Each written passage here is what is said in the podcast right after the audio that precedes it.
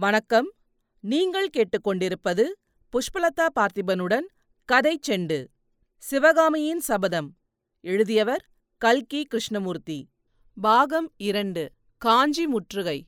அத்தியாயம் ஐம்பத்தி ஐந்து முற்றுகை தொடங்கியது. மறுநாள் சூரியோதயம் ஆகும் சமயத்தில் கமலி தன்னுடைய வீட்டுத் திண்ணையில் கவலை தோய்ந்த முகத்துடன் உட்கார்ந்திருந்தாள். இரவெல்லாம் கண் விழித்தபடியாலும் கண்ணீர் விட்டபடியாலும் அவளுடைய கண்கள் வீங்கியிருந்தன. கண்ணபிரான் தகப்பனார் அவள் அருகில் உட்கார்ந்து ஆறுதல் மொழிகள் சொல்லிக் கொண்டிருந்தார். முதல் நாள் சாயங்காலம் குமார சக்கரவர்த்தி திரும்பி வந்த செய்தி கேட்டவுடனேயே கண்ணபிரானும் அவருடனே திரும்பி வந்திருப்பான் என்று கமலி எதிர்பார்த்தாள். புள்ளலூர் போரில் வெற்றி மாலை சூடிய வீரரை வரவேற்க நகரமாந்தரெல்லாம் திரண்டு போனபோது கண்ணபிரானின் தந்தை தாம் போய் கண்ணனை அழைத்து வருவதாக சொல்லிவிட்டு போனார். இரவு வெகுநேரம் கழித்து அவர் திரும்பி வந்து மாமல்லருடன் கண்ணன் வரவில்லை என்னும் செய்தியை தெரிவித்தார். காஞ்சி நகரில் யாருமே அன்றிரவு தூங்கவில்லையாதலால் மூன்றாம் ஜாமத்தில் சக்கரவர்த்தியும் திரும்பி வந்துவிட்ட விவரம் கிடைத்தது.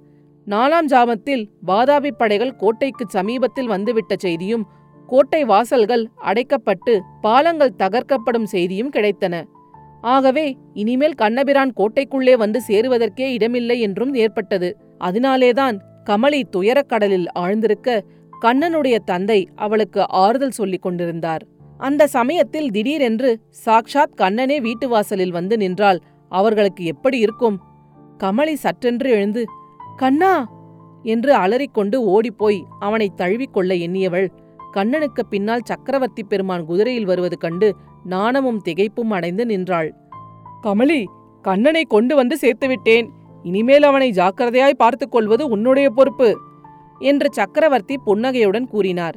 பிறகு உன்னுடைய சௌக்கியத்தைப் பற்றி சிவகாமி ரொம்ப விசாரித்தாளம்மா. உனக்கு ஆண் குழந்தை பிறந்தால் உடனே சொல்லி அனுப்பும்படி கூறினாள் என்று சொல்லிக்கொண்டே சக்கரவர்த்தி குதிரையை செலுத்திக் கொண்டு போனார். சக்கரவர்த்தியின் பேச்சினால் வெட்கமடைந்த கமலி கண்ணபிரானை கடைக்கண்ணால் பார்த்து கொண்டே வீட்டிற்குள் சென்றாள். கண்ணபிரான் தந்தைக்கு முகமன் கூறிவிட்டு கமலியை தொடர்ந்து உள்ளே சென்றான். இதென்ன கமலி? நான் வந்ததில் உனக்கு சந்தோஷம் இல்லையா என்னை திரும்பிக் கூட பாராமல் உள்ளே வந்து விட்டாயே? ஒருவேளை கண் தெரியவில்லையா? என்று கண்ணவிரான் கேட்க கமலி ஆமாம் கண் தெரியவில்லைதான். இரவெல்லாம் அழுது வீங்கி போய்விட்டது என்றாள். ஐயோ ஏன் அழுதாய்? என்று சொல்லிக்கொண்டு கண்ணபிரான் அவள் அருகே நெருங்க கமலி அவனுடைய கையை உதறி இந்த அருமையெல்லாம் நேற்று எங்கே போய்விட்டது? நேற்றிரவே ஏன் வரவில்லை? என்று கேட்டாள். நேற்றிரவே ஏன் வரவில்லையா? எனக்கும் உனக்கும் மத்தியில் ஒரு பெரிய அகழியும் முதலைகளும் ஒரு பெரிய மதிர் சுவரும் இருந்தபடியாலேதான் என்றான் கண்ணன். அப்படியா? நீ இரவெல்லாம் கோட்டைக்கு வெளியிலாயிருந்தாய்? அகழிப்பாலங்களை எல்லாம் இரவுக்கிரவே உடைத்து விட்டார்களாமே? நீ எப்படி உள்ளே வந்தாய்? நீ புறப்பட்டது முதல் நடந்ததையெல்லாம் விவரமாக சொல் என்று கமலி பரபரப்புடன் கேட்டாள். கமலி நான் என்னத்தை என்று சொல்ல நான் பிறந்த கதையை சொல்லவா வளர்ந்த கதையை சொல்லவா? புள்ளலூர் போர்க்களத்துக்கு போன கதையை சொல்லவா? வெள்ளத்தில் அகப்பட்டு கொண்டு திண்டாடிய கதையை சொல்லவா? மாமல்லர் ஏற வேண்டிய ரதத்தில் புஷ்ப பிக்ஷுவை ஏற்றிக்கொண்டு வந்ததை சொல்லவா? கோட்டைக்கு வெளியே ராத்திரியெல்லாம் அலைந்து திரிந்ததை சொல்லவா? என்றான் கண்ணன். பிறகு தான் காஞ்சியிலிருந்து கிளம்பியது முதல் நடந்த அதிசயமான சம்பவங்களையெல்லாம் விவரமாக கூறினான். வராக நதிக்கரையில் புத்த பிக்ஷுவை ரதத்தில் ஏற்றிக்கொண்டு புறப்பட்ட பிறகு நடந்த சம்பவங்களைப் பற்றி கண்ணபிரான் கூறிய வரலாறு பின்வருமாறு. குதிரைகளை கண்ணபிரான் எவ்வளவு வேகமாக துரத்திய போதிலும் புத்த பிக்ஷுவுக்கு போதவில்லை.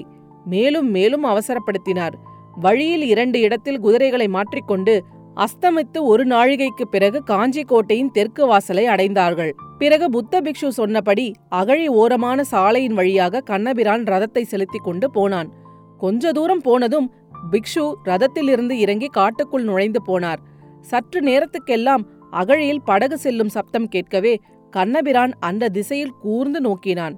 அப்போதுதான் கீழ்வானத்தின் சந்திரன் உதயமாகியிருந்தது. நீண்ட பரந்த மர நிழல்களுக்கு மத்தியில் ஆங்காங்கு ஊடுருவி வந்த நிலா கரணங்களின் சஞ்சல ஒளியில் அகழியில் ஒரு படகு போவதும் அதில் இரண்டு பிக்ஷுக்கள் இருப்பதும் கண்ணபிரானுக்கு தெரிந்தன. படகு அக்கறைக்கு சென்றதும் இருவரும் இறங்கினார்கள். கோட்டை மதிலின் சுவரோரமாக சென்றார்கள். திடீரென்று இருவரும் மாயமாக மறைந்தார்கள். கண்ணபிரான் நெடுநேரம் வரை அங்கேயே காத்திருந்தான். என்ன செய்கிறதென்று அவனுக்கு புரியவில்லை. அவர்கள் எப்படி மறைந்திருப்பார்கள்? என்று மூளையை செலுத்தி தீவிரமாக யோசனை செய்தான். ஒருவேளை கோட்டைச் சுவரில் ரகசிய வழி இருக்குமோ? என்ற எண்ணம் தோன்றியதும் அவனுடைய உள்ளம் கலங்கியது.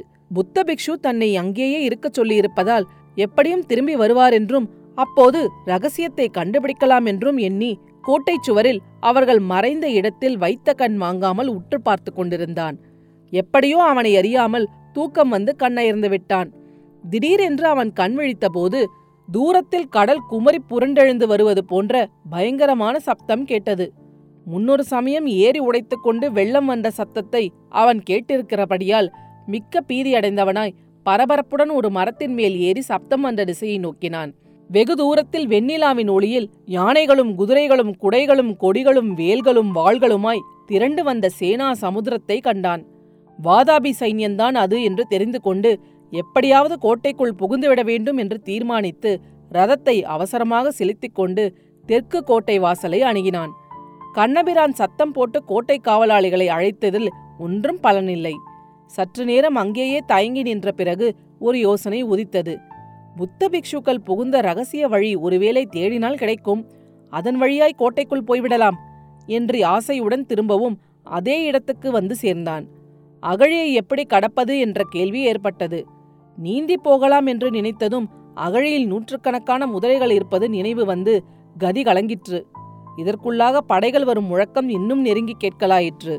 முதலைகளுக்கு இரையானாலும் ஆகலாம் எதிரிகளிடம் சிக்கக்கூடாது என்று எண்ணி கண்ணபிரான் அகழியில் இறங்க தீர்மானித்தபோது திடீரென்று கோட்டை மதிலின் எதிரே ஒரு கதவு திறந்து துவாரம் காணப்பட்டது. அதற்குள்ளிருந்து இளம் புத்த பிக்ஷு ஓடி வருவது தெரிந்தது. கண்ணபிரான் சட்டென்று மரத்தின் பின்னால் மறைந்து கொண்டான். இளம் பிக்ஷு படகில் ஏறுவதையும் இக்கரைக்கு அதை செலுத்தி வருவதையும் பார்த்து கொண்டிருந்தான். அப்போது கண்ணபிரானுடைய மூளை தீவிரமாக வேலை செய்தது. இளம் பிக்ஷு கரையில் இறங்கியவுடனே படகை தண்ணீரில் கவிழ்க்கப் போவதை பார்த்ததும் கண்ணன் பயந்து வந்து அதை தடுத்து இளம் பிக்ஷுவையும் தூக்கி படகில் போட்டுக்கொண்டு தானும் ஏறினான். மெதுவாக படகை அக்கறைக்கு கொண்டு போய் சேர்த்தான். சுவரில் திறக்கப்பட்ட துவாரம் அப்படியே இருந்தது. இளம் பிக்ஷுவை அந்த துவாரத்துக்குள் தள்ளிவிட்டு தானும் உள்ளே புகுந்தான். அகழிக்கு அப்பால் அவன் நிறுத்திவிட்டு வந்த ரதத்தின் ஞாபகம் வந்தது. அந்த நினைவினால் அவன் திரும்பி வெளியே வர பார்த்தபோது மிகவும் உறுதி வாய்ந்த வஜ்ர கை ஒன்று தன்னை பிடித்து உள்ளே தள்ளுவதை உணர்ந்தான். அந்த கை மகேந்திர பல்லவருடைய வைரம் பாய்ந்த கைதான் என்பதை உணர்ந்ததும் கண்ணனுடைய ஆச்சரியம் அளவு கடந்தாயிற்று. அப்போது சக்கரவர்த்தி கண்ணா இந்த கள்ள பிக்ஷு பல்லவ ராஜ்யத்தில் இருந்த வாதாபியின் கடைசி ஒற்றன். இவன் தப்பி போகாதபடி தடுத்ததால் பல்லவ சாம்ராஜ்யத்துக்கு ஒரு மகத்தான சேவை செய்திருக்கிறாய். வா போகலாம். கமலி உனக்காக கவலையுடன் காத்திருக்கிறாள். என்று சொல்லிக்கொண்டே அந்த ரகசிய வாசலுக்குள்ளே தாமும் நுழைந்து ரகசிய கதவை உள்ளிருந்தபடியே சாத்தினார். அவர்கள் புகுந்த இடம் காஞ்சி மாநகரின் பிரசித்தமான ராஜவிகாரம் என்று விரைவில் கண்ணனுக்கு தெரிந்தது. மேற்கண்ட வரலாற்றை எல்லாம் கூறிவிட்டு கண்ணபிரான் கமலி ஏதோ உன்னுடைய மாங்கல்ய பலத்தினாலேதான் நேற்றிரவு நான் பகைவர்களிடம் சிக்காமலும் முதலைகளுக்கு இரையாகாமலும் பிழைத்து வந்தேன். நான் பிழைத்து வந்தது உண்மைதானா என்று இன்னமும் எனக்கு சந்தேகமாய்தான் இருக்கிறது. உன்னுடைய இரண்டு தளிர் போன்ற கைகளினாலும் என்னை கட்டிக்கொண்டு பார்த்து நான் உண்மையில் உயிரோடுதான் இருக்கிறேனா என்று சொல்லு என்றான். முடியாது கண்ணா முடியாது.